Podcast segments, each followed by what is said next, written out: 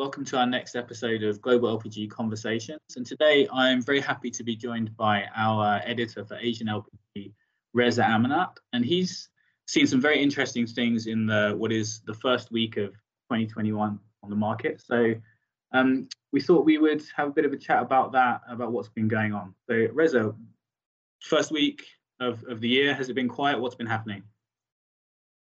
Hi, David. Uh, yeah, so we've started uh, the year in quite an interesting manner. Um, we, I think, shot up to uh, six-year highs uh, on the 4th of Jan. And I think there's a confluence of factors that uh, have led to this. Um, just, uh, you know, at the end of last year, we had started to get delays in the Panama Canal, which had impacted, um, you know, the timings of uh, cargoes getting into Asia and had some somewhat tightened um, availability of supplies for specific time periods.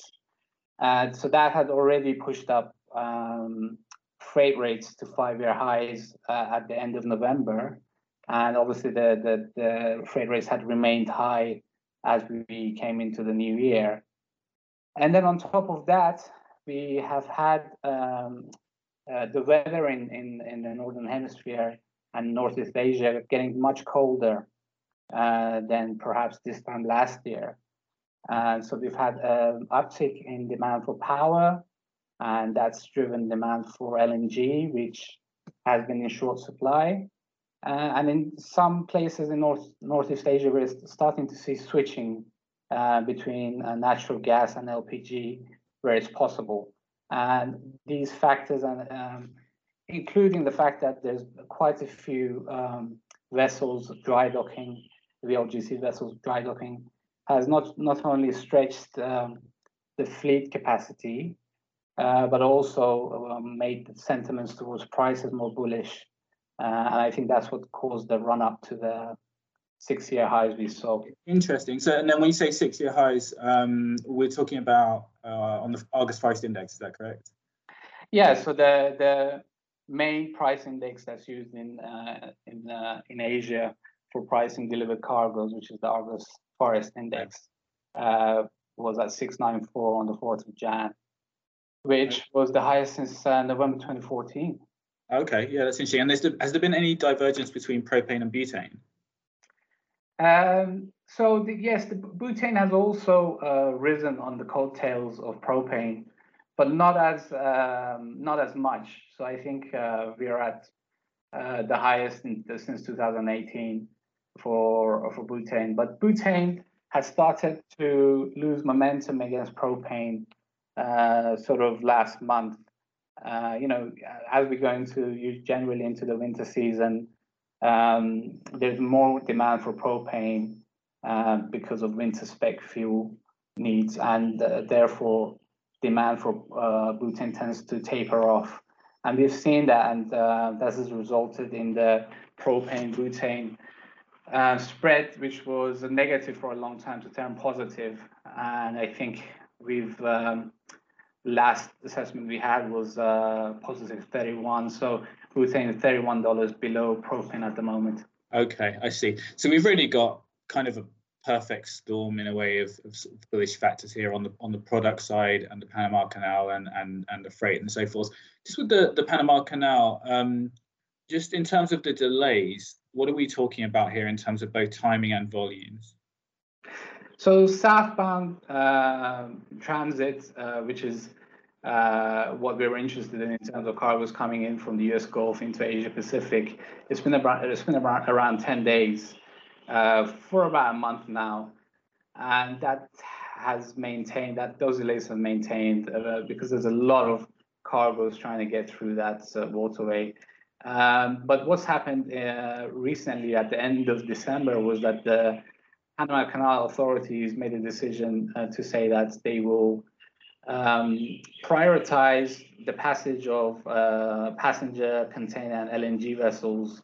Um, so that means that LPG vessels, VLGCs, will not be prioritized for the prompt dates. Uh, so they're, when they're booking a slot to do the transit, they'll have to book for uh, dates which are a bit further out. maybe about nine, nine days further out. And that's obviously, um, uh, you know, crammed up sentiments even more because uh, a lot of people are expecting the delays of 10 days to stretch for even longer because of this decision.